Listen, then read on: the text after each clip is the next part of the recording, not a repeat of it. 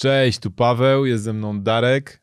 Od kilku lat inwestujemy w mieszkania na wynajem. Dzisiejszy odcinek podcastu sponsoruje nasze szkolenie online Szkoła Najmu, czyli szkolenie o tym, jak inwestować w mieszkania, które później skutecznie wynająć. Przeprowadzimy Was podczas kursu przez cały proces, od momentu zakupu mieszkania, aż po wynajem tego mieszkania. Zróbcie z nami swój pierwszy krok w stronę inwestowania w nieruchomości.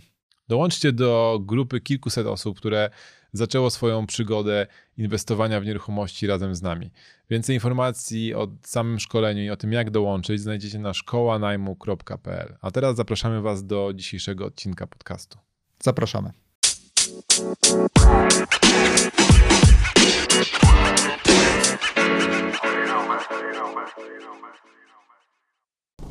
Dzień dobry, to jest Corpo Landlord, czyli podcast o tym, jak inwestować w nieruchomości, pracując na etacie. Ja nazywam się Paweł Kuryłowicz i dzisiaj moimi gośćmi są Klaudia i Tomek Jabłańscy. Witam Was bardzo serdecznie. Cześć, witamy. Moi drodzy, jakbyście mogli się przedstawić naszym słuchaczom, bo Wy to zrobicie o wiele lepiej niż ja. Kim jesteście, co robicie? Jesteśmy, można powiedzieć, teraz już fliperami. Pracujemy w Warszawie i działamy na rynku warszawskim. Współpracujemy głównie z inwestorami, kupując z nimi nieruchomości, które potem remontujemy, a w zasadzie wykańczamy i sprzedajemy. Tak, zajmujemy się tym na pełen etat. Już teraz całkowicie, to jest nasze główne źródło dochodu, główna rzecz, którą robimy, no i działamy na rynku pierwotnym głównie. Mieszkania, które kupujemy, które remontujemy, co tylko na rynku pierwotnym w tym momencie. Mhm. I oprócz tego jesteście małżeństwem, tak? Tak. Zgadza się. Czyli łączycie biznes i życie prywatne. Tak. Dokładnie tak. Edukowanie dwójki dzieci. Jak to ktoś kiedyś powiedział, zgrana para w życiu osobistym i zawodowym. Tak. Dobrze. To dzisiaj będziemy sprawdzać, czy to rzeczywiście taka zgrana para. Będą pytania, quiz, wiecie, zobaczymy, ile wiecie o sobie, jakby co na was najbardziej wkurza nawzajem. I sobie. Wszystko wyjdzie, będziemy mieli to nagrane. A tak na serio to zaprosiłem was do tego podcastu, bo nasz wspólny znajomy powiedział mi tam podczas jednego ze spotkań, mówi, ty, a wiesz, że oni robią 15 flipów na raz? Ja mówię, jak to? No 15, no teraz robią 15 remontów naraz, ja nie wiem, jak oni to ogarniają. No i wtedy nie mieliśmy czasu, żeby pogadać na tej imprezie i tak stwierdziłem, dobra, no to pogadajmy, jakby nagrajmy to, jak to się robi, że się robi 15. To jest prawda, że robiście 15 wtedy? Tak, bo... tak. Nie, już was nie lubię, ja nie jestem w stanie ogarnąć mojej ekipy, żeby robiła 5 remontów naraz, a co dopiero 15. No ale dobra, to teraz przejdziemy do tego, do tych świetnych wyników. To powiedzcie, od czego się zaczęło. Jakby rozumiem, że skończyliście liceum i zaczęliście kupować mieszkania na rynku pierwotnym, tak? I od już tego... Nie, no co ty, od przedszkola już zaczęliście. Od przedszkola. Tata was zawoził na budowę i powiedział, tutaj będzie osiedle, kupujcie wszystko, co się da. A tak na serio, to jak się zaczęła wasza historia z nieruchomościami? Bo jak podejrzewam, to wcześniej robiliście coś innego. Tak, zgadza się. Jak chyba w większości tych sytuacji nieruchomościowych ludzi, którzy flipują, to się zaczęło trochę inaczej. Mhm. Nasza historia była taka, że ja z wykształcenia jestem lekarzem weterynarii i kilka lat pracowałam w klinikach weterynaryjnych w Warszawie. Tomek jest inżynierem i może on zaraz opowie, co tam robił tak, u siebie w pracy. Opowiem o sobie. W każdym razie potrzebowaliśmy zmiany, potrzebowaliśmy czegoś takiego innego, raz, że bardziej dochodowego, tak, a dwa, troszeczkę innego rytmu pracy. Moja praca była o tyle specyficzna, że głównie przyjmowałam pacjentów w godzinach popołudniowo-wieczornych. Mhm. I dopóki jeszcze nie było dzieciaków, to było okej. Natomiast później, jak się pojawiły dzieciaki, no to więcej czasu wolałam z nimi popołudniami spędzać, bo w ciągu dnia były, załóżmy, w żłobku czy w przedszkolu i kiedy one wracały, to ja wychodziłam. No to na dłuższą metę to nie bardzo mogło funkcjonować. Poza tym po urodzeniu pierwszej córki okazało się, że dostałam strasznej alergii na sierść psów i kotów, więc idealne po prostu w tej branży. Z pracy po prostu z zaczerwienionymi oczami, ciągle kichając, więc to też była przyczyna no, taka główna, że trzeba było coś zmienić. No i tak zaczęliśmy drążyć, szukać i w 2018 roku natrafiliśmy właśnie na taki pomysł inwestowania w nieruchomości.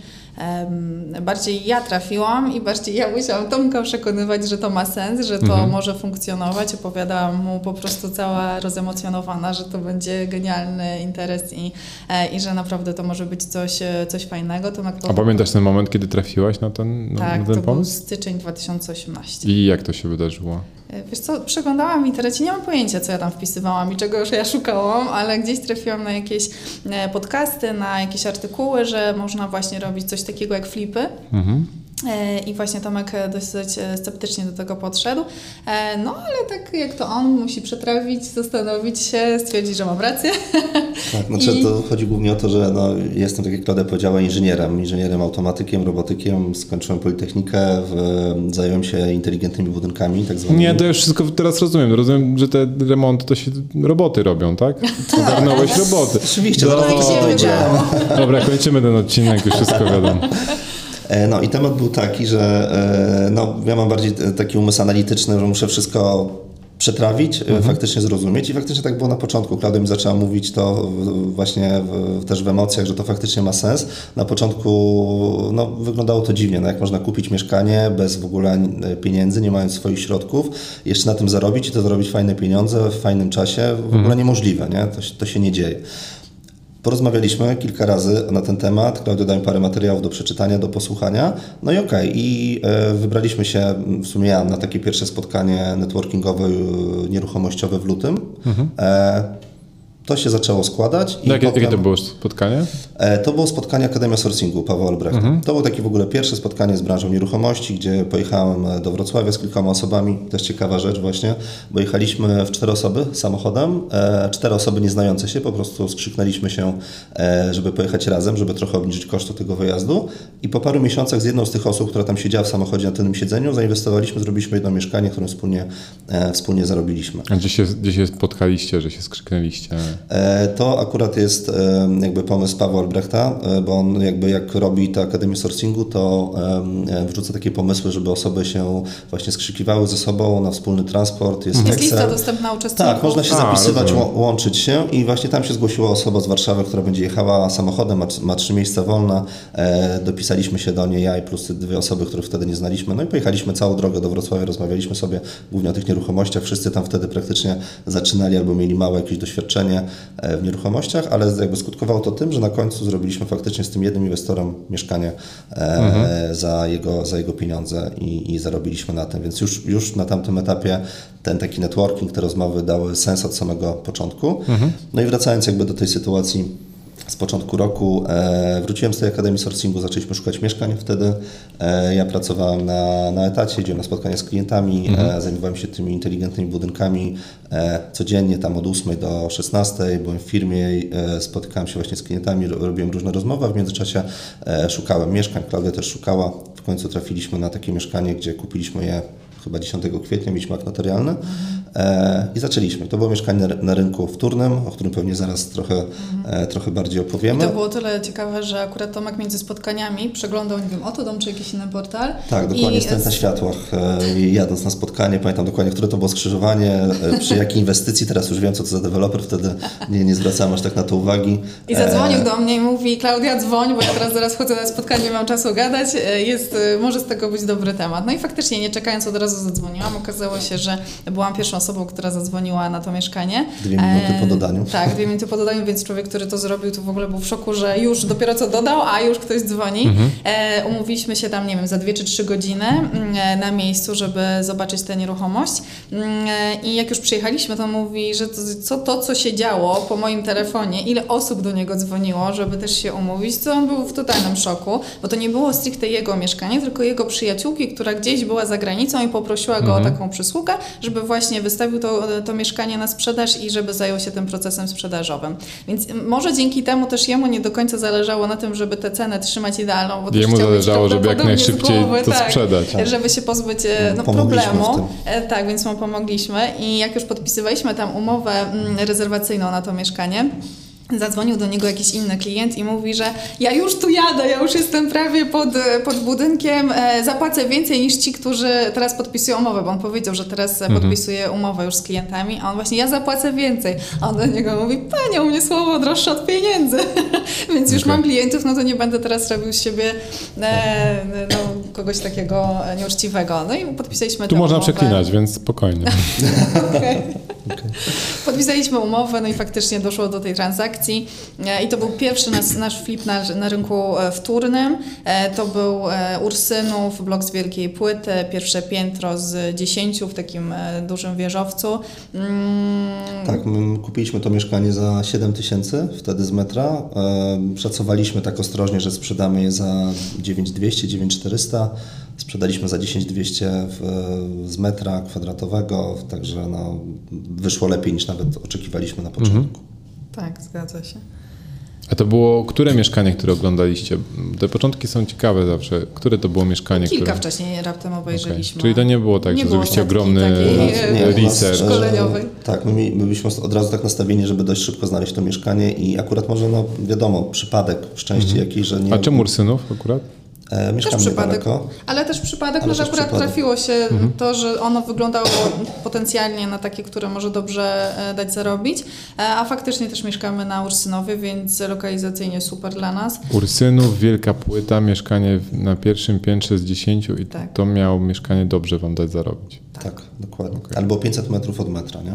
Tak, właśnie było blisko metra, więc to był taki czynnik, który definiował no, możliwość wygenerowania. A nie zraziło was to, że jest taki popyt na rynku, że wy szukacie mieszkania, a tutaj ktoś dzwoni i mówi dam więcej niż tamci, co podpisują w tym momencie umowę? Wiesz co, ten popyt był wtedy mniejszy niż to, co się dzieje teraz, więc patrząc wtedy faktycznie, ale z drugiej strony to dało nam potwierdzenie, że jest to dobry temat, bo my kupując to mieszkanie widzieliśmy, że do niego dzwonią, do sprzedającego cały czas telefony. I widzieliśmy, że to są fliperzy, no bo to było parę minut po tym, jak on dodał, tam chyba godzinę po dodaniu ogłoszenia się spotkaliśmy, więc to też było takie potwierdzenie, że nie tylko my się zainteresowaliśmy tym mieszkaniem. Okay. Okay. No i co później było? Jak sprzedaliście pierwsze mieszkanie, to złapaliście bakcyla, tak? Tak, dokładnie. I cały czas byliście jeszcze na etacie, rozumiem, tak? Tak, jeszcze. Znaczy ja już się zwolniłam, ja już nie pracowałam w trakcie tego flipa, nawet zanim sprzedaliśmy, to już się zwolniłam z pracy. Tomek jeszcze tam dłużej. Tak, potrzebowałam zmiany. Okay. No i potem nasze losy tak się potoczyły, że kupiliśmy od razu 3 mieszkania na rynku pierwotnym w jednej inwestycji. Na tyle dobrze jakby ten cały proces wyszedł, że dokupiliśmy potem kolejne 5 w tej samej znowu inwestycji, czyli tam łącznie... Poczekaj. Sprzedaliście jedno mieszkanie, które było sfinansowane za wasze środki? Nie, no właśnie, też o tym nie powiedzieliśmy. Czyli wzięliście pieniądze od kogoś, pożyczyliście kasę, znaczy, żeby kupić to? Ten inwestor kupił na siebie to mieszkanie. Kupił na siebie, Okej, czyli on kupił na siebie, wy ogarnęliście cały remont, sprzedaż, tak? Szukaliście i później stwierdziliście, dobra, to wyjdzie i nagle kupujemy 3 mieszkania? Z grupy od razu. Bardzo to ważnie, ale okej, to ja bardzo chętnie posłucham, jak to się wydarzyło, że, bo po pierwsze tak, jedno pytanie, może od początku. Jak przekonać osobę, której wcześniej znaliście albo nie znaliście, tego inwestora, który kupił na siebie mieszkanie, że słuchaj, Mieciu, to jest dobre mieszkanie, kupuj to na siebie, my to ogarniemy. Co zrobiliście, żeby przekonać osobę? Przy pierwszym flipie faktycznie jest ciężko. Teraz czasami jak rozmawiamy z osobami, które faktycznie chcą zacząć i właśnie nas też się pytają, jak znaleźć inwestora, to tak faktycznie analizując tą sytuację stwierdzamy, że mieliśmy szczęście, może trafiliśmy na dobre osoby, dobrze im to przedstawiliśmy, było fajne mieszkanie. Albo na głupca. No może na głupca, ale wyszedł na to bardzo dobrze, więc... Potem zrobił z nami kolejne 5 czy 6. No teraz już jest przy 7 chyba, czy 6 mieszkaniu. Odeś mi oferta.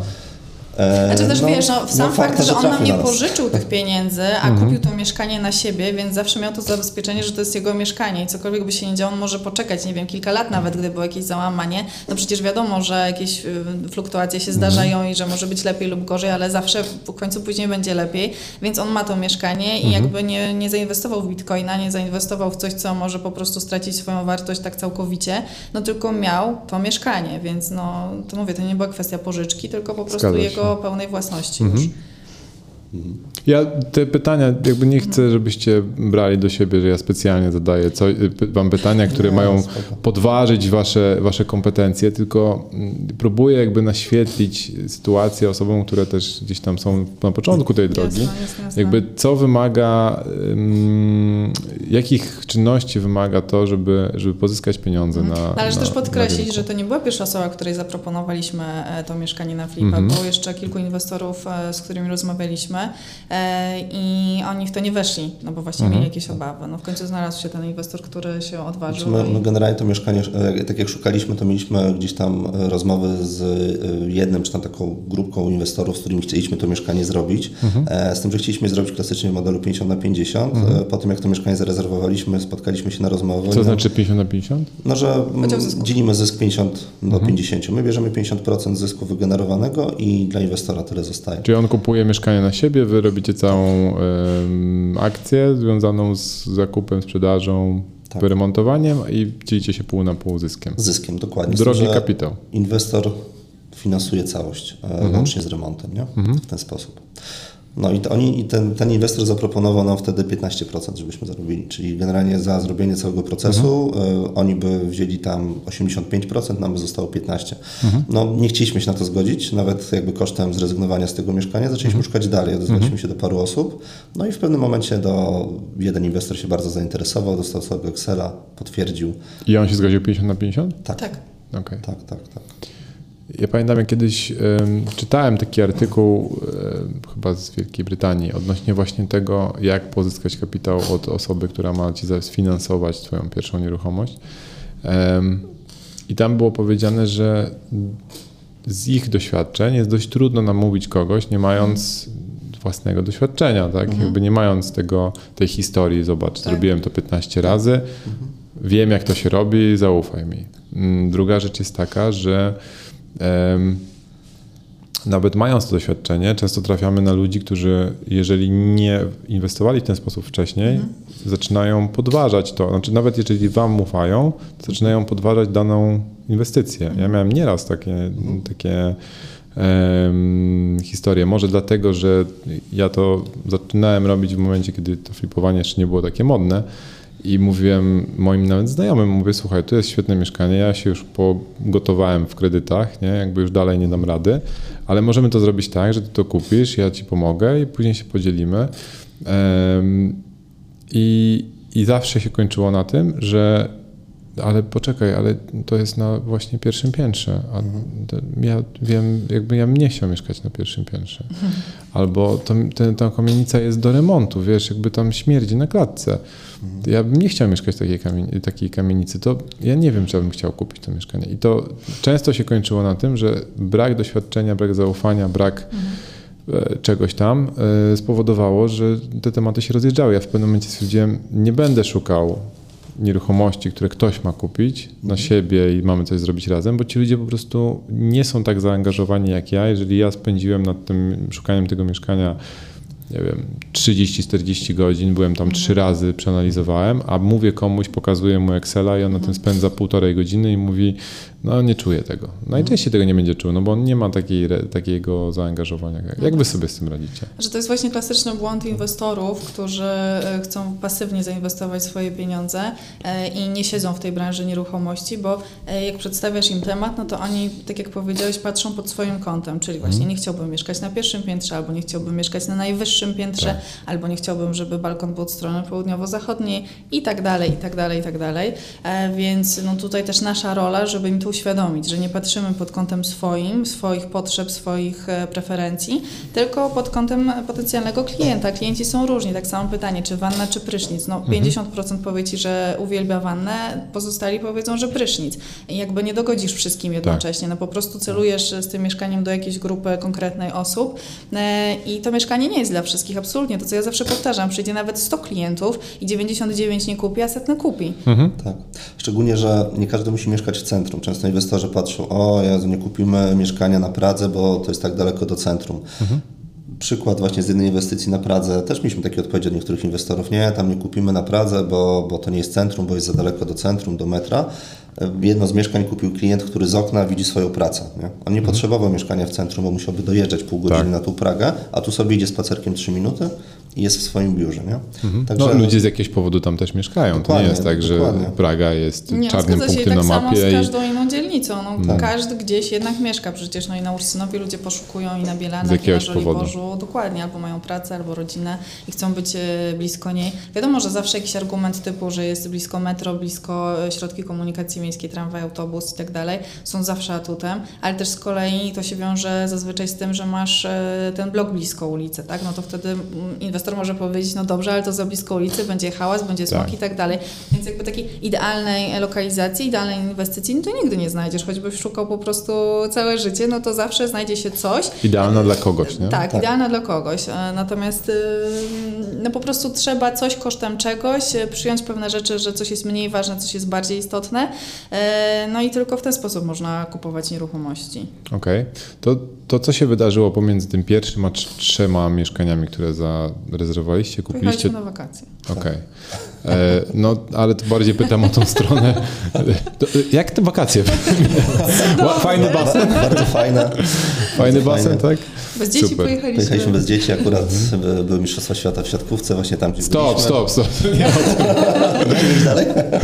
Ale byliśmy w jednym hotelu z reprezentacją, więc to jest o czym powiedzieć. Z mistrzami świata, nie? Późniejszymi. Świetnie. Rozumiem, że postawili wam drinka chociaż. Przecież oni nie mogą pić. No dobra, a co się wydarzyło w tej części, wiecie, inwestycyjnej, tak? Jakby zrobiliście tego pierwszego flipa na rynku wtórnym i co? I później pierwotny, tak? Tak. I czemu pierwotny? Jakby coś was skłoniło, że jakby, no przecież mieliście super case study, że się da na wtórnym. Tak, ale właśnie wtórnym. Ten fakt, że jest taka duża konkurencja na rynku wtórnym, że to co widzieliśmy, że do tego człowieka, który sprzedawał, tyle osób dzwoniło i tak naprawdę później właśnie, bo my się zainteresowaliśmy jeszcze jedną nieruchomością, gdzie już praktycznie byliśmy dogadani i ta osoba sprzedająca sprzedała komuś innemu. Chyba jakiejś pośredniczce, prawda, która przyszła z klientem i dali nam parę tysięcy więcej. I to nam się strasznie nie spodobało, bo to bardzo nie w naszym stylu, żeby tak się zachować. Tak. I stwierdziliśmy, że no to jest słabe, a u dewelopera, jeżeli się dogadujesz z deweloperem, no to już nie ma takiej sytuacji, że sprzeda komuś innemu, bo ktoś zapłaci więcej. No po prostu są inne zasady gry i dla nas one są bardziej akceptowalne. Też fakt, że nie musimy chodzić i po prostu rozmawiać z tymi właścicielami, którzy no mają różne charaktery, różne podejście do sprawy i no różnie mogą się zachowywać. No o tyle jest nam łatwiej też organizacyjnie i jeżeli właśnie chcieliśmy, od początku wiedzieliśmy, że chcemy na większą skalę to robić, no to łatwiej jest nam kupić te kilka mieszkań u jednego dewelopera i wszystkie mieszkania mieć w jednej inwestycji. Ze względów logistycznych przyjeżdżamy po prostu do jednego miejsca i kontrolujemy nagle 8 remontów, nie? Więc to jest taki czynnik główny. Dobrze, a w takim razie jak zaczęliście analizować te inwestycje? No bo rozumiem, to było wasze pierwsze mieszkanie, które kupiliście od rynku pierwotnego? Kiedyś kupiliście w ogóle od kogoś? Okej, kupiliście je sami, okej. No to jak wybraliście tą daną nieruchomość i co spowodowało, że akurat ten deweloper? To akurat ten temat mieliśmy nagrany przez pośrednika. No i po prostu... Dostaliśmy faktycznie informację o takich mieszkaniach, że są zarezerwowane. Pojechaliśmy tam, bo akurat wtedy wracaliśmy z jakiegoś wyjazdu, obejrzeć tę inwestycję z zewnątrz, to gdzieś fajnie to wygląda. Jest to coś faktycznie nowego, pachnącego, nie ze śmierdzącą klatką, bez parkingu. Nie? Gdzie to było? To było na Pradze południe, w okolicy Ostrobramskiej. Czyli Gocław taki. Gocław, tak, trochę wyżej tam nad Gocławiem. No i obejrzeliśmy tę inwestycję z zewnątrz, potem się tam zapoznaliśmy ze wszystkimi dokumentami, no i gdzieś tam to się spięło, no bo my tam kupowaliśmy te mieszkania za chyba 800, 8200, tą wielką płytę naszą poprzednią za 7 kupiliśmy, to nie była wcale duża różnica, biorąc pod uwagę wszystkie zalety. Stwierdziliśmy, że to powinno się spiąć, tak jak jest to na papierze, no i po prostu znaleźliśmy inwestorów na to i też kupiliśmy te 3 mieszkania z inwestorami. I oni kupili to na siebie? Tak. Te mieszkania były oddane już, czy kupowaliście? Tak. Okej, czyli to deweloper sprzedawał już końcówkę swojej inwestycji, tak? Już klucze były gotowe. Tak, dokładnie. Można było od razu kupić, akt notarialny odebrać i od razu wchodzić. Inaczej niż teraz, nie? No. Trochę tak. Okej. I rozumiem, że tak samo zrobiliście. Czy były jakiekolwiek różnice, jeżeli chodzi o kwestię taką formalną w przypadku takiego nowego mieszkania? Bo tam często jest dużo też takich nowych rzeczy typu założenie księgi wieczystej, tam wyodrębnienie wspólnoty, jeszcze parę innych rzeczy, które no przy takim budynku, który stoi już 30, 40, 70 lat się nie odbywa. Czy coś was zaskoczyło? Znaczy jedynie ta informacja, że to mieszkanie możemy sprzedać, jak powstanie księga wieczysta. Znaczy, na pewnym etapie już jakby wiedzieliśmy o tym i to całkowicie świadomie kontynuowaliśmy, ale wtedy czas oczekiwania w sądach to było 3-4 miesiące na założenie księgi, więc my tak naprawdę... Wtedy już nam się wydawało długo. Tak, wtedy nam się wydawało długo, pisaliśmy wnioski o przyspieszenie. Pisaliśmy wnioski o przyspieszenie i właśnie tam faktycznie najkrócej mieliśmy 2,5 miesiąca w tej inwestycji, najdłużej chyba 4 miesiące. Remont około 6 tygodni i potem wystawienie do sprzedaży, chwila sprzedaży, znalezienie klienta. Jakby na każde z tych mieszkań mieliśmy klienta już pewien czas przed założeniem księgi wieczystej. Mieliśmy podpisaną umowę, czekaliśmy, nie wiem, 2-3-4 tygodnie, pojawiała się księga i finalizowaliśmy ten proces. To była taka rzecz, która była faktycznie nie tak jak na rynku wtórnym, że przy części nieruchomości, że można je kupić i od razu faktycznie sprzedać. No właśnie. Do jakiego stanu doprowadzaliście te mieszkania? Używalność. Bo rozumiem, że kupowaliście tam ten wtórny, to już pomijam, ale ten deweloperski, no to rozumiem, że puste ściany, tak? I tak. Czy zaczynaliśmy faktycznie, to troszeczkę ewoluowało u nas na przestrzeni tych kolejnych inwestycji. Wtedy była zrobiona kuchnia na gotowo przez stolarza już na wymiar, bo na rynku wtórnym zrobiliśmy taką kuchnię z Leroy. Tutaj już stolarz nam wykonał te meble. No i łazienka była całkowicie. No oczywiście podłogi, ściany pomalowane, ale nie było wtedy jeszcze kanapy. No może w jednym nie mieszkaniu. Nie było kanapy, tam był w jednym mieszkaniu był stół z chyba 3 czy 2 krzesłami. W kuchni nie była AGD, była atrapy, czy po prostu goła kuchnia tylko. To tak już ktoś wam podpowiedział chyba, co? Z tymi atrapami. Na atrapy to nie wiem, jak my w końcu trafiliśmy. No? My też dużo oprócz czytania książek takich i biznesowych i takich samorozwojowych, no to oglądaliśmy dużo rzeczy, które były zamieszczone w internecie a propos właśnie flipowania, więc gdzieś tam pewnie na którymś filmiku to padło, no i po prostu... To są rzeczy, które wiecie, zajęły ludziom, którzy się tym zajmują parę lat, żeby dojść do tego, żeby to może nie ma sensu kupować AGD, bo klient sobie i tak będzie chciał kupić jakieś tam swoje... Znaczy z tym AGD mieliśmy i tak mieszane uczucia, bo no, generalnie sprzedaliśmy te mieszkania i nie było to tak, że przez to, że były atrapy, to te mieszkania stały rok, no absolutnie nie. Natomiast widzieliśmy zwłaszcza po jednej klientce, która była bardzo zainteresowana mieszkaniem i w końcu właśnie zeszło się do rozmowy o tym, że no bo wszystkim mówiliśmy, że to są atrapy, że to AGD będzie w gestii klienta, żeby sobie dokupić. I ona nie wróciła do nas z informacją, czy kupuje, czy nie kupuje, dlaczego rezygnuje. I potem na jakimś forum ona zadała pytanie, to było pod moim ogłoszeniem? Na Facebooku, tak. Chyba pod moim ogłoszeniem notabene, że super mieszkanie, że oglądała podobne, ale tam nie było AGD. I czy tutaj jest AGD, że tam były jakieś atrapy i tak z jakąś taką minką, z takim przekąsem. I to mi dało do myślenia, że może właśnie ludzie nie mają odwagi wprost ci powiedzieć w twarz, że Jezu, no nie ma AGD, będę musiała sama martwić się o zamówienie, o podłączenie tego wszystkiego. I mówią okej, i się uśmiechają, a potem nie wracają. I być może to z tego powodu część osób nie wróciła i tego nie wiedzieliśmy i potem zaczęliśmy testować, zaczęliśmy powoli wprowadzać najpierw rzeczy widoczne, czyli płytę i piekarnik. No szło to równie dobrze, ale chyba my mieliśmy po prostu większy komfort i teraz już robimy praktycznie pełną AGD, doszła jeszcze lodówka i... Okej, czyli w tym momencie już wyposażacie mamy, w 100%. Tak. Bo czasami też się tak to kończyło, że klienci nas prosili o doposażenie, czasami był to element negocjacyjny, który świadomie wykorzystywaliśmy, po prostu nie schodziliśmy z ceny, ale dokładaliśmy im lodówkę, tylko trzeba było ją zamontować, trzeba było ściągać stolarza, który robił meble, żeby ją po prostu zamontował, podłączył w tych swoich meblach i to... Tomek, ty jako inżynier nie byłeś w stanie podłączyć lodówki? Byłem, ale mi się nie chciałem. Wiesz, chodzi o przeliczenie czasu. Wtyczkę do gniazdka to mogę włożyć, nie? Ale zamontować w meblach to już tak się nie chciałem w to bawić. Aczkolwiek ostatnio się zdarzyło, że faktycznie nam z kolegą montowaliśmy jedną.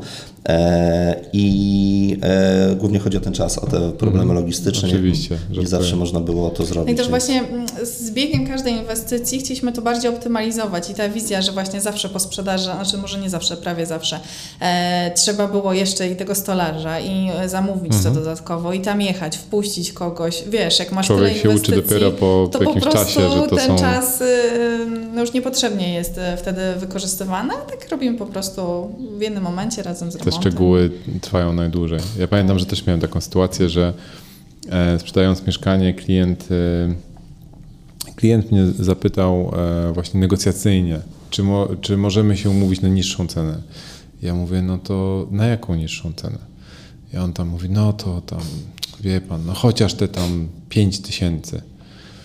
Ja mówię, no nie, no tyle, to nie, wie pan coś. Żeby pokazać skalę, to było tam 570 tysięcy za mieszkanie, chyba 26 metrów. I skończyło się na tym, że umówiliśmy się na jakąś niższą kwotę i on powiedział, dobrze, ale pan mi stawi pralkę. Ja mówię, dobrze, ale może być używana? Może być. Akurat miałem w innym mieszkaniu, wystarczyło przewieźć taką pralkę, której i tak już nie miałem co z nią zrobić. Tak, bo czasami właśnie niektórym nie chodzi o sam fakt, o koszty jeszcze poniesienia za to AGD, tylko o montaż tego. Tak. O to, że trzeba zamówić, trzeba się na tym znać teoretycznie, wybrać tu klasa A+, tu 3A+, teraz się jeszcze to zmieniło. Nie każdy ma taką wiedzę i po prostu woli, że skoro już mamy jest to gotowe mieszkanie pod klucz, no to niech to będzie pod klucz, że przyjeżdża po prostu. To zadam takie bardzo szczegółowe pytanie. To teraz jak robicie i tu macie te wszystkie sprzęty, to jakiej klasy sprzęty wybieracie? To są najniższej półki, najwyższej półki, pomiędzy, coś macie jakieś preferencje? Bo jakby z tym można polecieć po 1000 zł na sprzęt, a można polecieć, wiecie, ostatnio kupowaliśmy mieszkanie, gdzie był sprzęt Gegenała za nie pamiętam dokładnie ile, ale chyba 2 lodówki kosztowały 100 tysięcy w sumie, nie? Tak. Nie, to tak absolutnie nie, w ten sposób nie przeinwestowujemy. Kupujemy na pewno dobre marki, które są rozpoznawalne, nie jakaś niszczyzna, ale jest to raczej ten sprzęt, który gdzieś tam w sortowaniu cenowym może nie jest na samej górze, jak sobie odwrócimy to sortowanie najtańsze, tylko troszkę zaraz dalej, ale spełnia wszystkie parametry i jest rozpoznawalnych marek i to wystarcza w sumie, bo klienci poznają te marki. Czyli to Samsung, Bosch i Siemens, jakieś takie rzeczy, tak? Czy... Samsung jest za drogi. Nie, Samsunga nie mieliśmy. Mieliśmy tam, czasami Bosch się pojawiał, bo czasami jakaś promocja się pojawia na zmywarki, można za nią 1200 kupić zmywarka Boscha, ale tak to jest raczej Whirlpool, Electrolux, Indesit się czasami pojawia. Jasne. Ale Bosch też zdarza się. Słyszałem ostatnio o patencie, że kupują tylko Amiki i jak klient się pyta, dlaczego tu jest Amika? Proszę pana, mamy kryzys, musimy wspierać polskie firmy. To nas się pytali ostatnio, znaczy jedna taka klientka, czemu jest pomieszana, bo tam faktycznie każdy sprzęt był z innej firmy. Ja mówię, bo ja w sumie nie wiem, czemu ma być z jednej, tylko jest dobrane to funkcjami, dostępnością, żeby było po prostu fajnie i to fajnie działało. Ona akurat wolała mieć wszystko z jednej, ale to nie było problemem. Często tak chyba jest, że ludzie jak kupują na siebie, to chcą mieć z jednej firmy. Tak też się z czymś takim spotkałem. Okej, dobra, czyli to teraz jakby trochę przewiniemy, bo to był 2018 rok, rozumiem, tak? To jak wygląda wasze życie w tym momencie? Bo rozumiem, że ten schemat się powtarzał przez tam te 3 lata i kupowaliście mieszkania dla inwestorów, remontowaliście, sprzedawaliście gotowce, takie do zamieszkania. Teraz byłem na waszej stronie twojemieszkanie.eu, tak? Twoje mieszkanie, przepraszam, bo nie zdążyłem otworzyć. Twoje mieszkanie EU i widziałem, że sprzedane jest 31 pozycji. Czy to są wszystkie mieszkania, które sprzedaliście, czy to jest tylko część? Część, którą się chwalicie. Nie wszędzie, nie do wszystkich zdążyliśmy na przykład zdjęcia zrobić. Tak, podejrzewałem. W tym momencie sprzedaży widzę, że są 3 mieszkania. De facto jest więcej, tylko że mamy jeszcze kilka, które są jeszcze w stanie deweloperskim. Deweloper mniej więcej za miesiąc kończy budowę, także na razie jesteśmy w trakcie robienia projektu, jeszcze nie mamy co po prostu wrzucić, co pokazać. To powiedzcie o jakichś liczbach, jakby przez te 3 lata, co wam się, bo podejrzewam, że macie jakieś tam statystyki, co wam się udało zrobić. Ile mieszkań obróciliście? Znaczy, na początku liczyliśmy to faktycznie na każdym etapie. Jak ktoś nas się spytał, to dokładnie mówiliśmy, mamy 17, 18 czy coś. Teraz już jakby tego się trochę dużo zrobiło. Przy 1000 trudno liczyć. Tak, już się trochę tam zera gubią. Ale generalnie my tak te mieszkania kupiliśmy na rynku pierwotnym, te pierwsze trzy to była sama końcówka 2018, więc tak naprawdę gdzieś tam można, żeby uprościć, liczyć od początku 2019, cały 2019-2020 i teraz pół 2021. No to na rynku pierwotnym to tak mamy teraz ileś ponad 40, nie wiem, pod 50. Tak, właśnie miałam to policzyć, ale coś takiego. Nie zdążyłam. 2,5 roku prawie 50 mieszkań. Tak, takich, które zostały zrobione, sprzedane. I byłoby ich więcej, gdyby nie praca sądów na pewno. No, bo podejrzewam, że dużo rzeczy się wydarzyło od tego, jak zaczynaliście. W sensie... No tak, tutaj się śmiałam, że w tym 2018 te 3-4 miesiące oczekiwania na KW było dla nas strasznie długo. A teraz, no mówię, z przyjemnością bym chciała wrócić do tego czasu, kiedy to były 3-4 miesiące. Ile zarabiacie na jednym mieszkaniu? Mniej więcej. Z grubej rury pytanie. Jak wprost. Macie problemy rozmawiania o pieniądzach? Nie, nie mamy. Na początku faktycznie tak było, ale się szybko wyzbyliśmy, nie? Bez problemu. Powiem tak, my staramy się inwestorom zawsze przedstawić taką ofertę, że minimum na mieszkaniu zarobimy około 80-90 tysięcy, czym się dzielimy na pół. I w górę. Im wyżej, tym lepiej. I faktycznie takie inwestycje, gdzie była ta najmniejsza kwota, to z całego mieszkania było właśnie tam chyba 79 czy 80 tysięcy. Najwyższa to było 242 i to mówimy tylko o rynku pierwotnym całkowicie, od początku do końca. 240 tysięcy, rozumiem, że to jakieś tam ekstremum, no ale powiedzmy, że tam koło stówki. Jesteście w stanie kupić mieszkanie od dewelopera, który jest profesjonalistą, jakby wie, co robi, tak? To nie są ludzie, którzy tam się znaleźli przez przypadek i babcia, która sprzedaje, nie wiedząc, co podpisuje. Dokładacie swoją pracę, remont, wyposażenie. Podejrzewam, że to jest parę tysięcy złotych za metr albo powyżej 1000 złotych za metr. No nie wierzę, że robicie to taniej. Jeżeli tak, to powiedzcie. No właśnie, ile was kosztuje takie wyposażenie takiego mieszkania? Mniej więcej. Rozumiem, że każdy mieszkanie jest inne. Przygotowaliśmy się do tego, bo sobie wczoraj policzyliśmy ostatnie inwestycje, które teraz mamy tam w jednej inwestycji na Mokotowie, to wyłączając koszt utrzymania inwestycji, czyli tam akty notarialne, czynsze, prądy i wszystkie opłaty, a skupimy się tylko na remoncie, czyli... Operacyjna sprawa. Tak, operacyjna, tak? Dokładnie. To tam mamy 1100 czy 1050 było? Ze stolarzem. 1100. 1100 ze stolarzem i AGD, bez stolarza 750 za metr kwadratowy. 1100 razem z AGD i ze stolarzem? Tylko stolarz u nas i tak samo jak ekipa ma zleconych od razu w jednej inwestycji 5, 6, 7 remontów. Nie? To ale też... to co, to dlatego robi za pół darmo? No, ogólnie ma dobre ceny, ale... bo wiesz, dla mnie to brzmi jak ten, jakby robił poniżej kosztów swoich. Ale to rozumiem, że to jest wasz jakiś sposób na to, żeby to pospinać. Okej, to rozumiem jakby z czego wynika ta mega marża, bo podejrzewam, że większości ludziom jakby się nie spina to wszystko, nie? Że kupujesz od dewelopera, od profesjonalisty, wkładasz mnóstwo czasu, energii, pracy. Rozumiem, że też musicie to zaprojektować. Tutaj widziałem, że też jak coś, to możecie sprzedać taką usługę projektowania. Jakby sami to projektujecie, czy macie architekta? Architekta, który projektuje. Okej, czyli jest architekt, który jest zaangażowany, jest ekipa remontowa, stolarz, ktoś to musi tym zarządzać, przywieźć ten materiał na budowę i tak dalej. I później na koniec dnia sprzedajecie to z ogromnym zyskiem. Gdzie tkwi jakby ten sukces, jakby ten element sukcesu, który... Sekretny przepis na to wszystko. Sekretny przepis jest na pewno taki, żeby zminimalizować koszty, ale też nie kosztem jakości.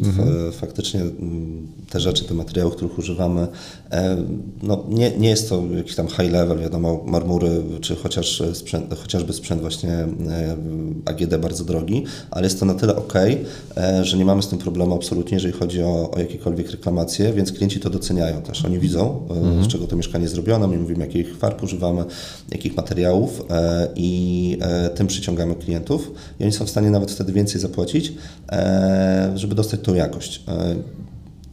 Zaobserwowaliśmy taką jedną rzecz, tak naprawdę przypadkiem całkowicie, jeżeli chodzi o pandemię. Przez cały rok mieliśmy w telewizji wszystkie rozmowy tego typu, jak my teraz rozmawiamy, były online. Ludzie nadawali ze swoich mieszkań. Nie wiem, czy zwróciłeś uwagę, jak ludzie brzydko mieszkają.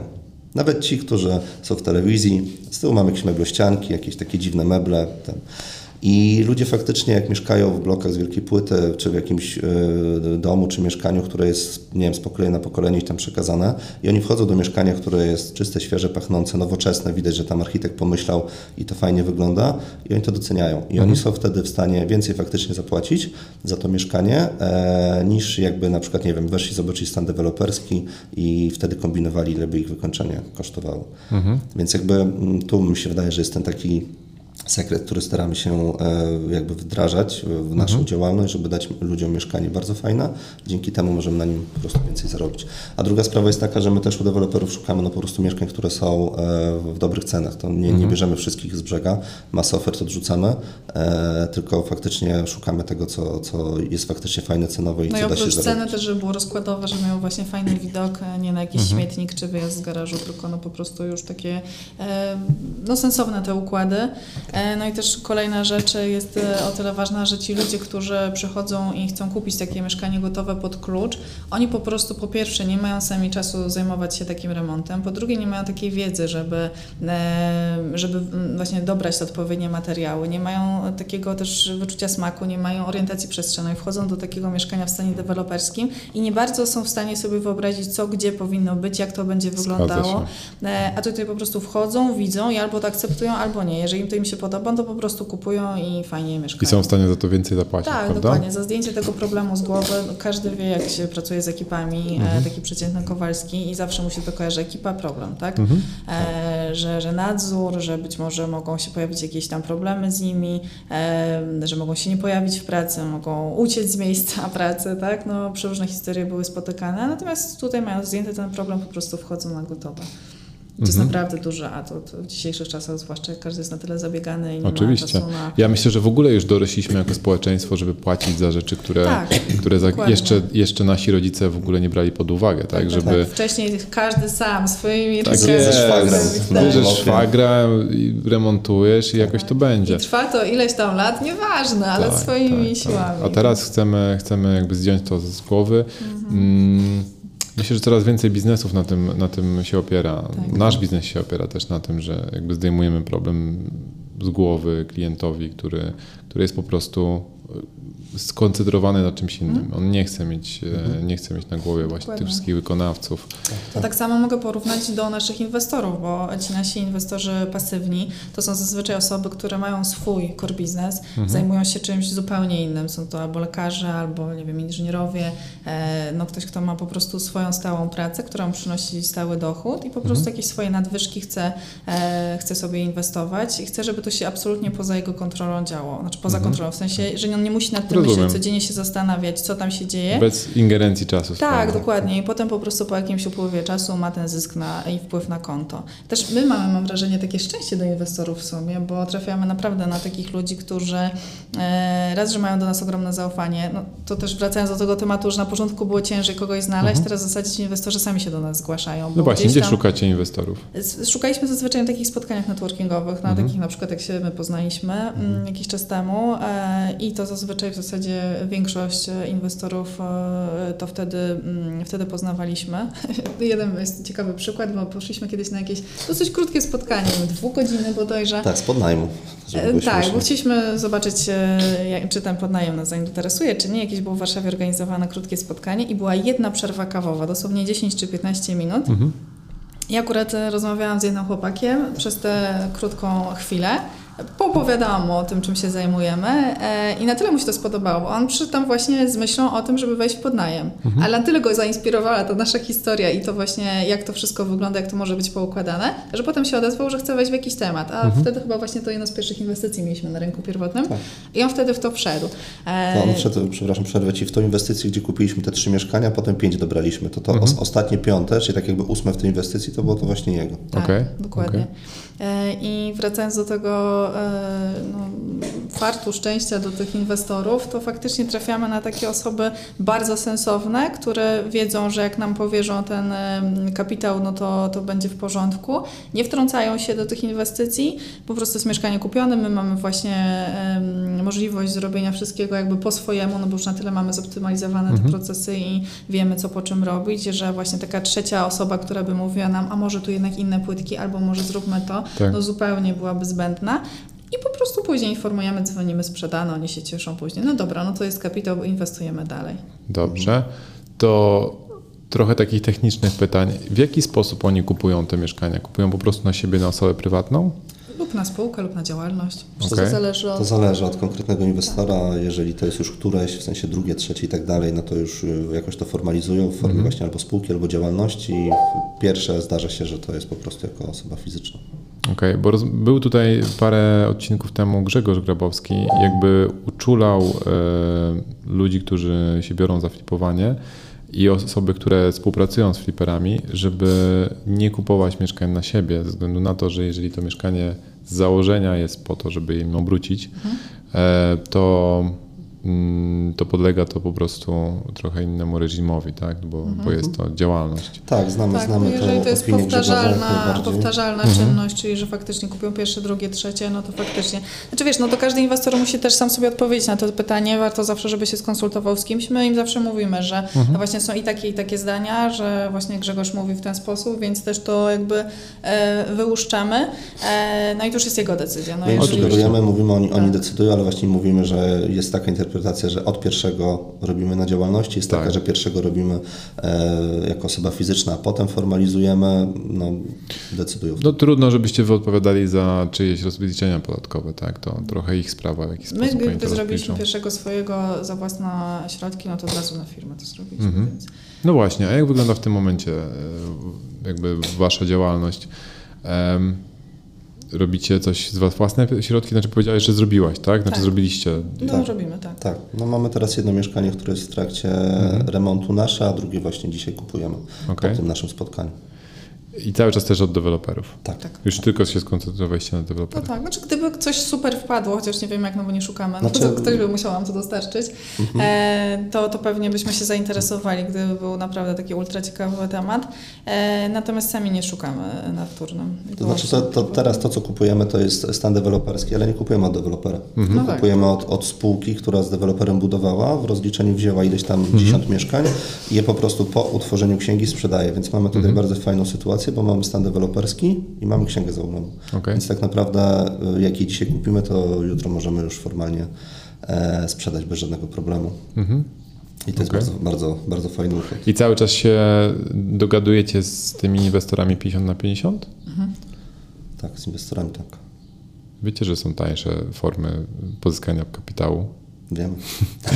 Ja nie rozumiem w ogóle, skąd się wzięło to, że jest 50/50 w Polsce. Jakoś się przyjęło, że inwestor, który wykłada kapitał na stół, dostaje 50% waszego zysku, bo to jest tak naprawdę, wiecie, wasz know-how, wasz zainwestowany czas, wasze jakby skille pozyskania tego, później skille sprzedaży, a on sobie siedzi grzeczniutko w cieplutkim siedzeniu, gdzieś tam z tyłu, nawet nie na pasażera siedzeniu, tylko gdzieś z tyłu i tylko sobie kręci klimatyzacją, tak?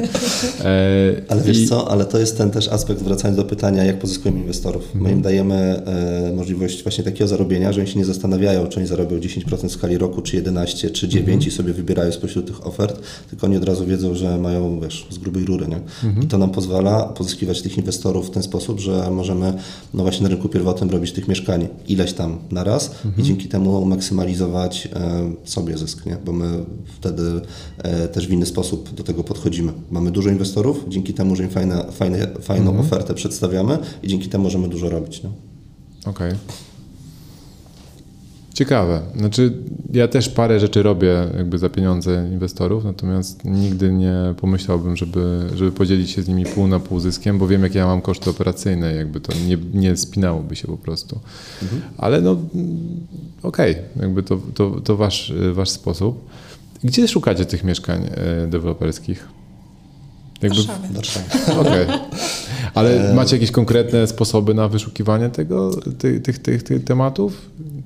Znaczy przeglądamy jakby całe mapy inwestycji, gdzie co się dzieje, wiemy na jakim etapie są, po prostu jeździmy, spotykamy się, wysyłamy maile, rozmawiamy.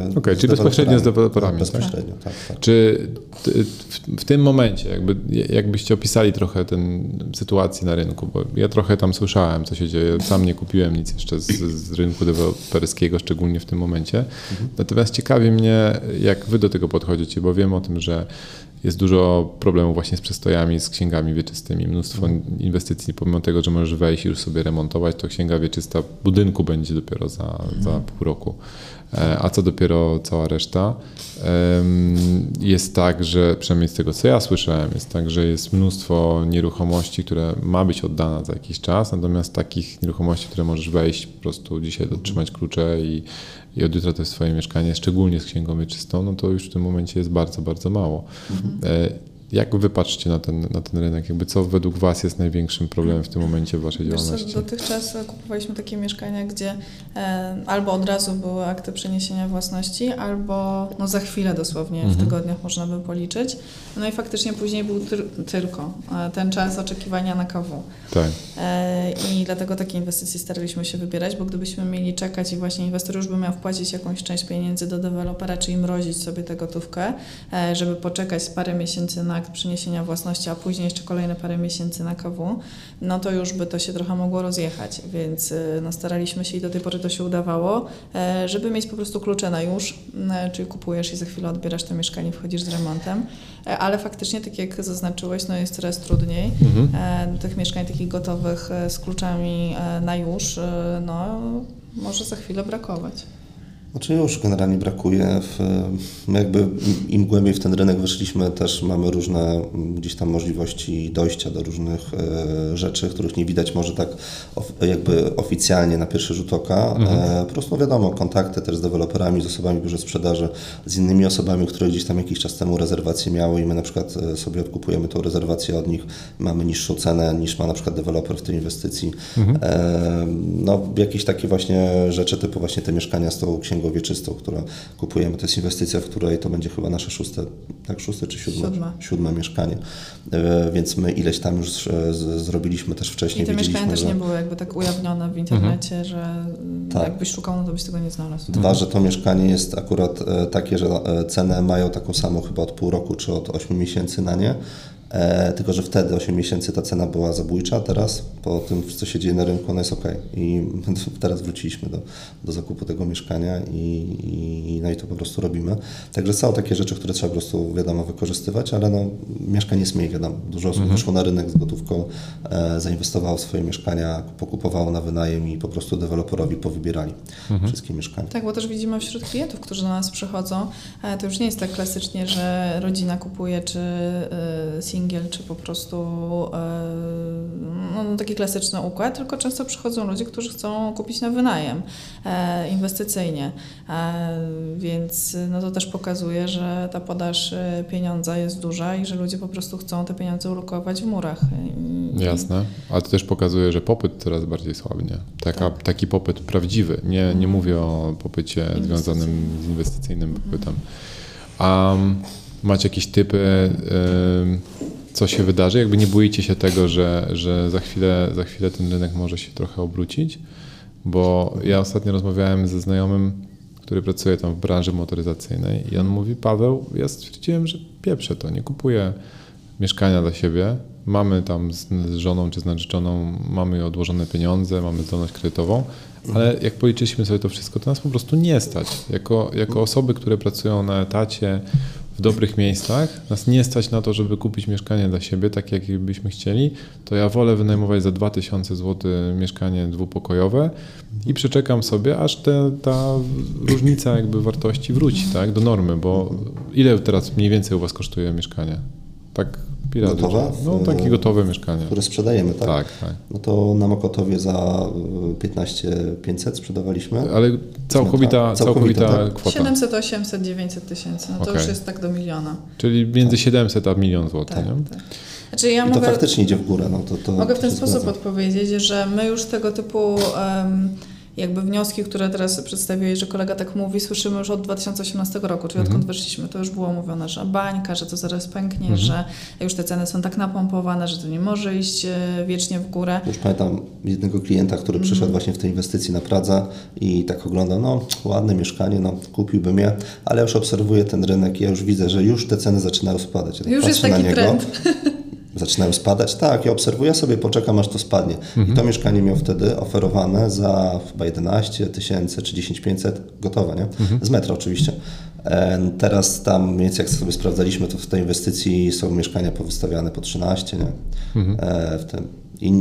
Po tych słowach, jak on to powiedział, to wtedy w tym drugim półroczu bardzo zaczęły ceny rosnąć. A naprzeciwko w stanie deweloperskim są za około 13 tak, ceny. Teraz, nie? Więc oczywiście to może tak być, że jutro się nagle obudzimy i nagle jakiś będzie krach, wszystko poleci, tego nie wiemy, ale no, kto nie ryzykuje, nie pije szampana. Staramy się wybierać na tyle bezpieczne inwestycje, że nawet jeżeli coś się stanie, to znaczy jakby nie wierzymy za bardzo w to, że w nieruchomościach będzie nagle taki krach, że wszystko poleci, tylko może się ustabilizować, może z czasem zacznie opadać, więc my ten czas ustabilizowania po prostu wykorzystamy. Poza tym mając ustawioną taką dużą górkę, że tyle chcemy zarobić, to nawet gdyby te ceny spadły, to po prostu ten inwestor i my nie zarobimy, wyjdziemy na zero. Raczej nie przewiduje takiej możliwości, że będzie, nie wiem, minus 100 tysięcy na stracie, no bo to już naprawdę by musiała się jakaś tragedia stać, ale tak naprawdę wtedy czy inwestujesz w nieruchomości, czy inwestujesz w cokolwiek innego, jeżeli byłaby taka tragedia, no to dotknęłaby każdą branżę tak naprawdę. Tak. Więc właśnie żyjąc w takim strachu, że nie zainwestuję, bo może się coś takiego wydarzyć,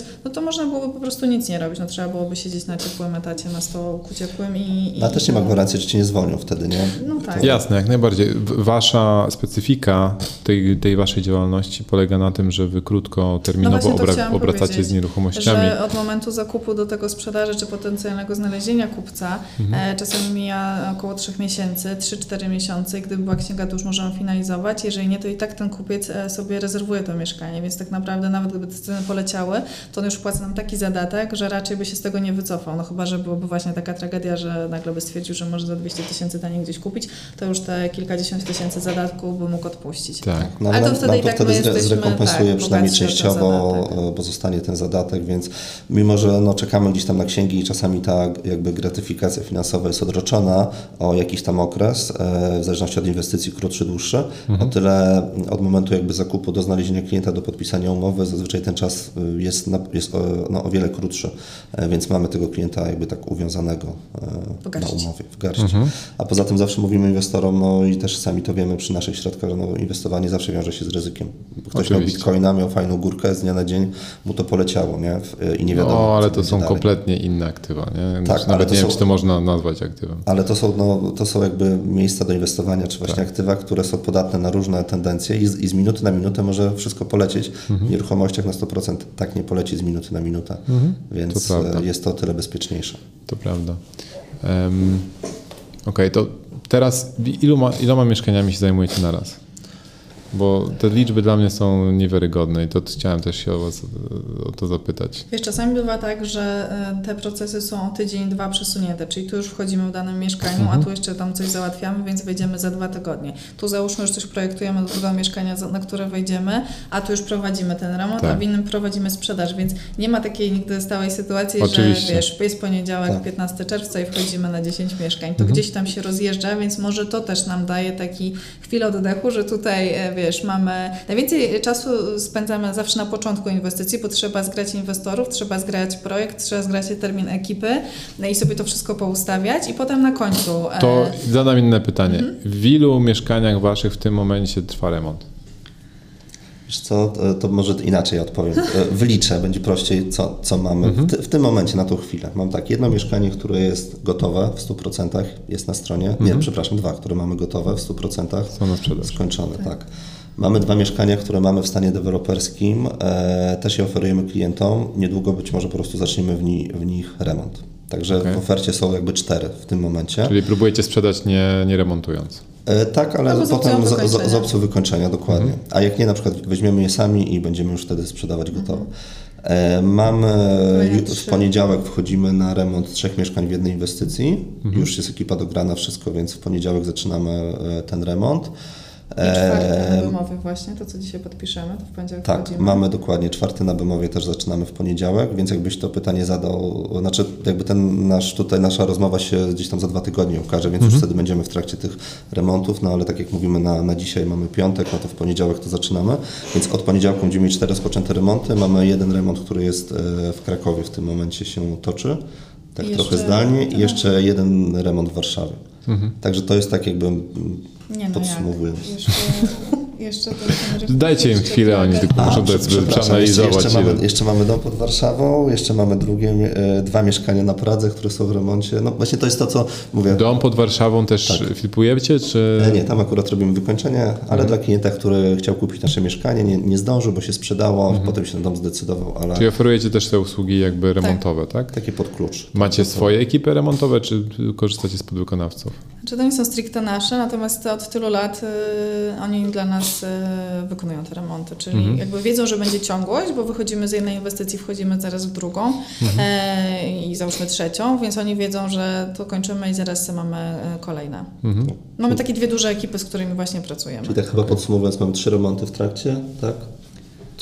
4 zaczynamy od poniedziałku, czyli wtedy będzie załóżmy 7, a policzyłem 2. No dużo.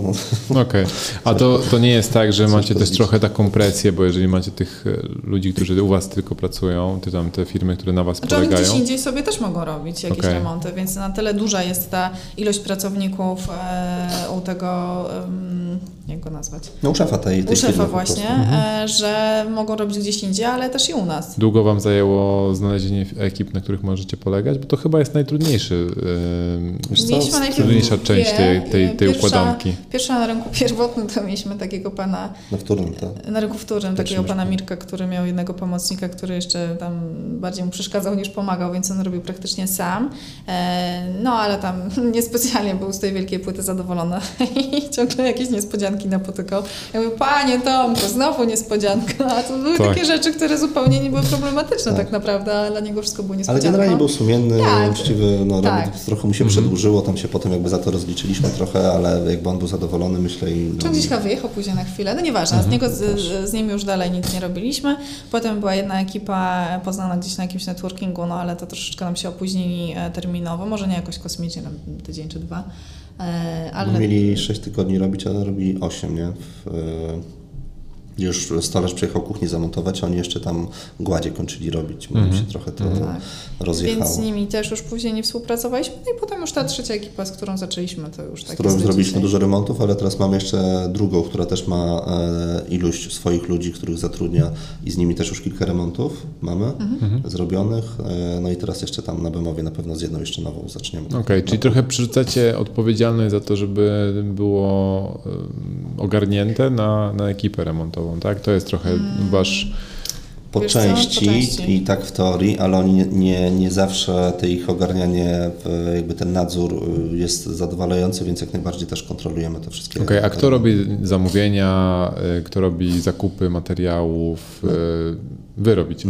My robimy na podstawie ich listy zakupów na początku, robimy im dużą dostawę materiałów budowlanych, która przyjeżdża po prostu na palecie, oni to sobie odbierają i mają na czym pracować. Wszystkie materiały widoczne, te wykończeniowe też my jak najbardziej zamawiamy, dobieramy.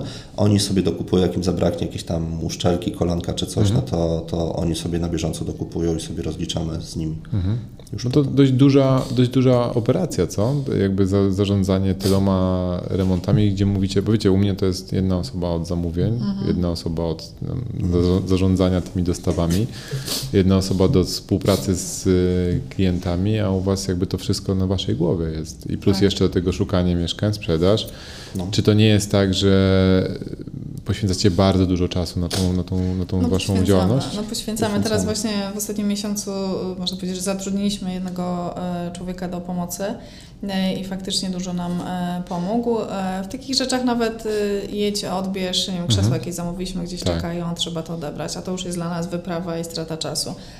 Coś gdzieś zabrakło, trzeba jechać do Leroy dokupić, no to właśnie on dostaje informację, jedzie, kupuje.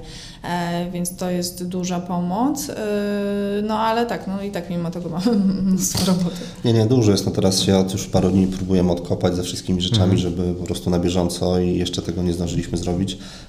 Właśnie jakieś zamówienia poszły do sklepów, przyszły do sprawdzenia już na drukach, na które trzeba zapłacić, musimy je też przeanalizować, posprawdzać, zapłacić, żeby oni to wszystko dowieźli w odpowiednim terminie, plus jakieś masę maili jeszcze ustaleń, jakieś zawsze wychodzą. No plus prowadzenie tych Exceli rozliczeniowych, gdzie wprowadzamy praktycznie każdą fakturę i później dla inwestora to jest udokumentowane.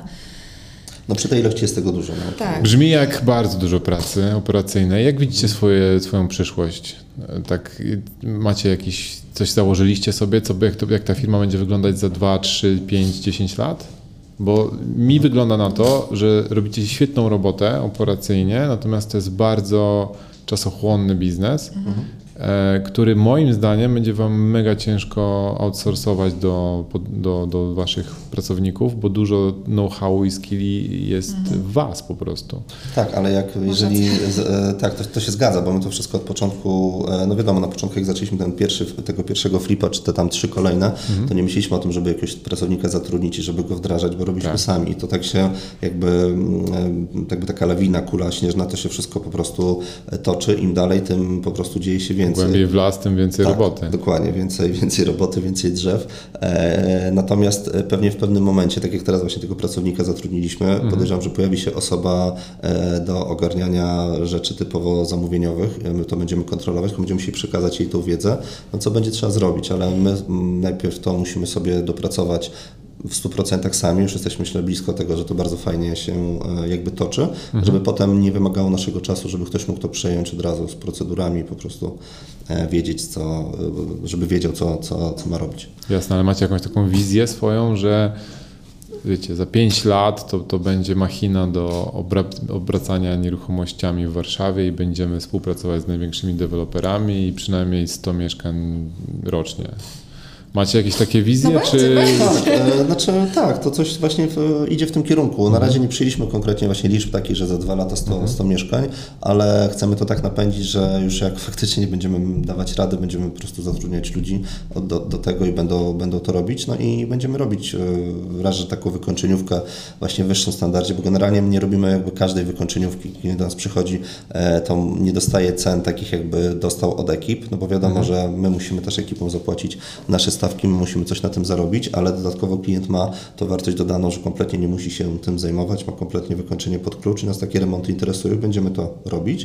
Dodatkowo będziemy sami tymi mieszkaniami obracać, czyli to, co robimy. No i na pewno, żeby to wszystko napędzić, będzie potrzeba rozwinięcia całej firmy, żeby byli ludzie, którzy się tym będą zajmowali. Żebyśmy my potem nie siedzieli w tym faktycznie, tylko byli jakby nad tym i po prostu kontrolowali cały proces. Super, życzę wam tego. Bardzo dziękujemy. Albo nie ekstra. Albo ci dziękuję. Świetna robota. W ciągu 2,5 roku zrobiliście bardzo, bardzo dużo nieruchomości. Mówię bardzo, bardzo dużo, bo znam trochę ludzi, którzy się zajmują tymi tematami i no, to wasze wyniki są naprawdę imponujące.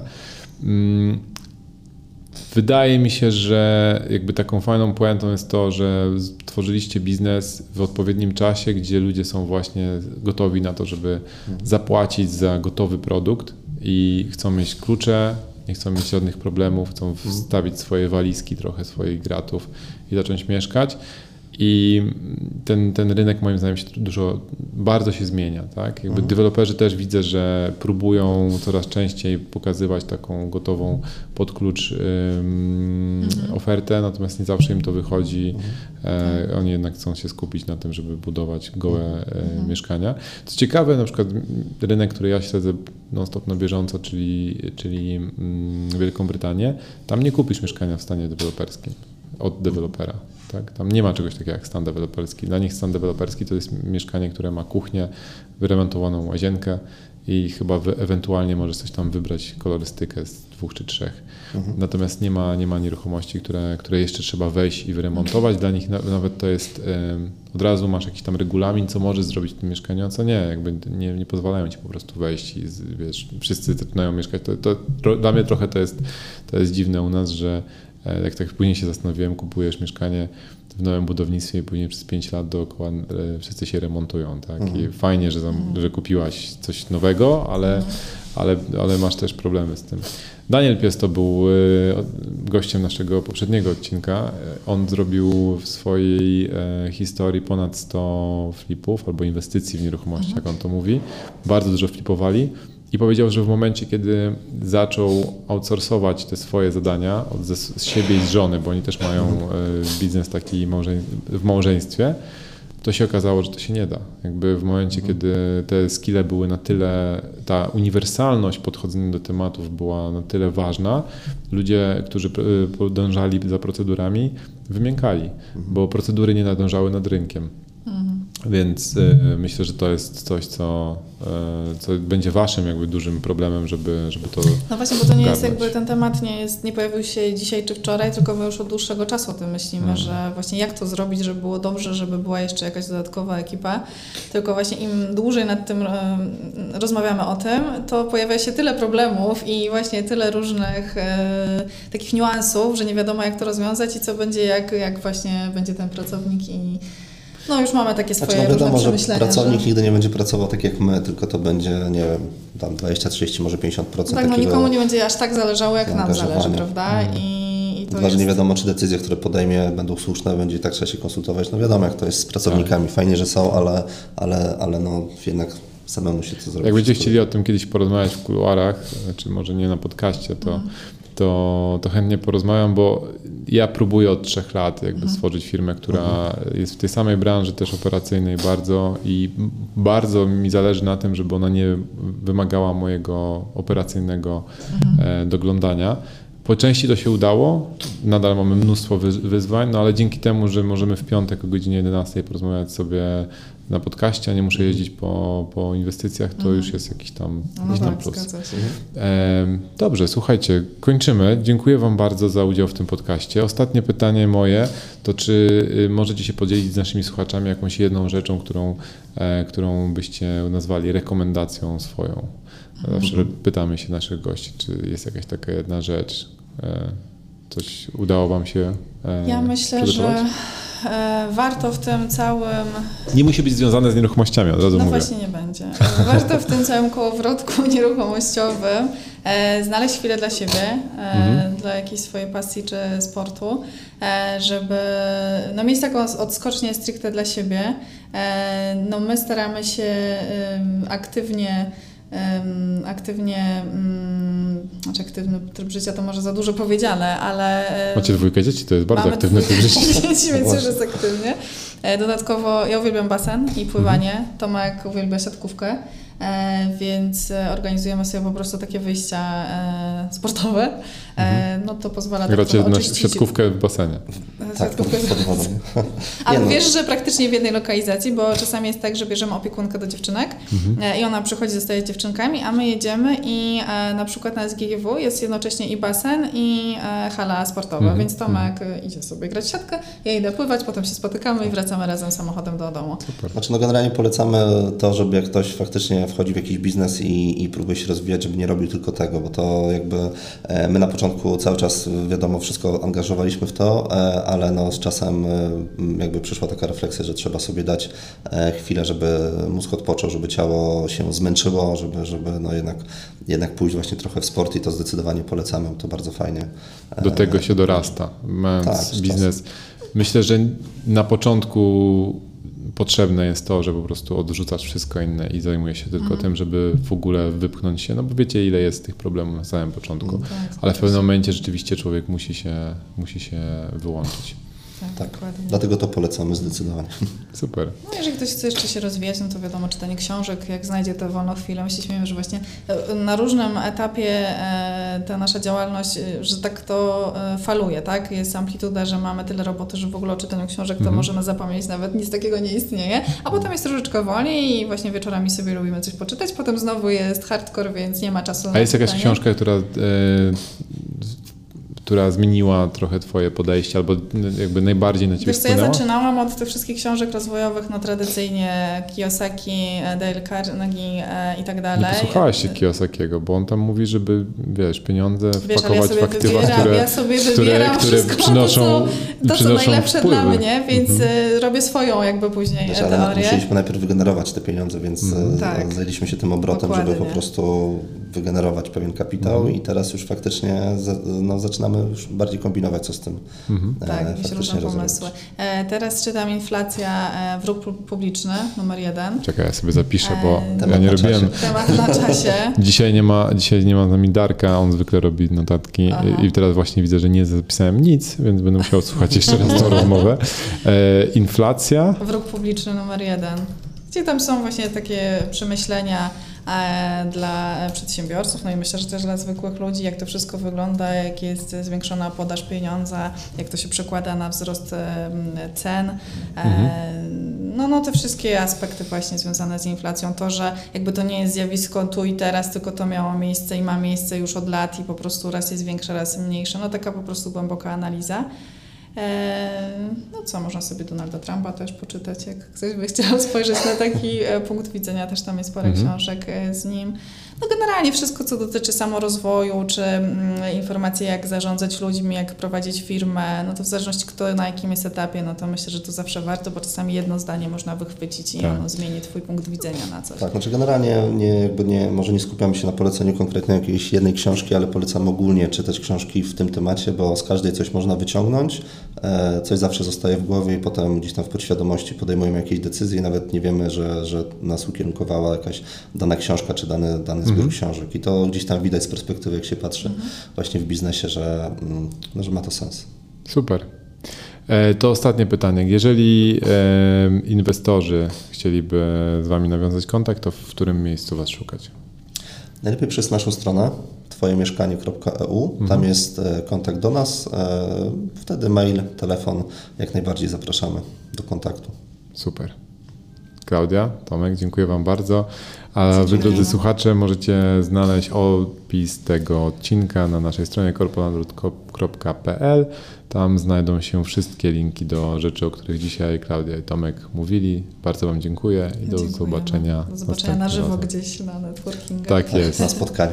Tak, jak zobaczycie blondynkę i blondyna, to Klaudia i Tomek, wysocy, możecie podejść, pogadać, jakieś zainwestować pieniądze. A jeszcze właśnie odnośnie tego inwestowania, ja zapraszam nie tylko inwestorów, ale jeżeli ktoś ma jakieś mieszkanie właśnie na rynku pierwotnym w Warszawie, które miał zarezerwowane, chciałby je odstąpić i po prostu zarobić na tym jakąś prowizję, to też zapraszamy, bo też takie tematy chętnie przyjmujemy, żeby mieć co robić. Dokładnie tak. Dzięki serdeczne i do usłyszenia. Dzięki.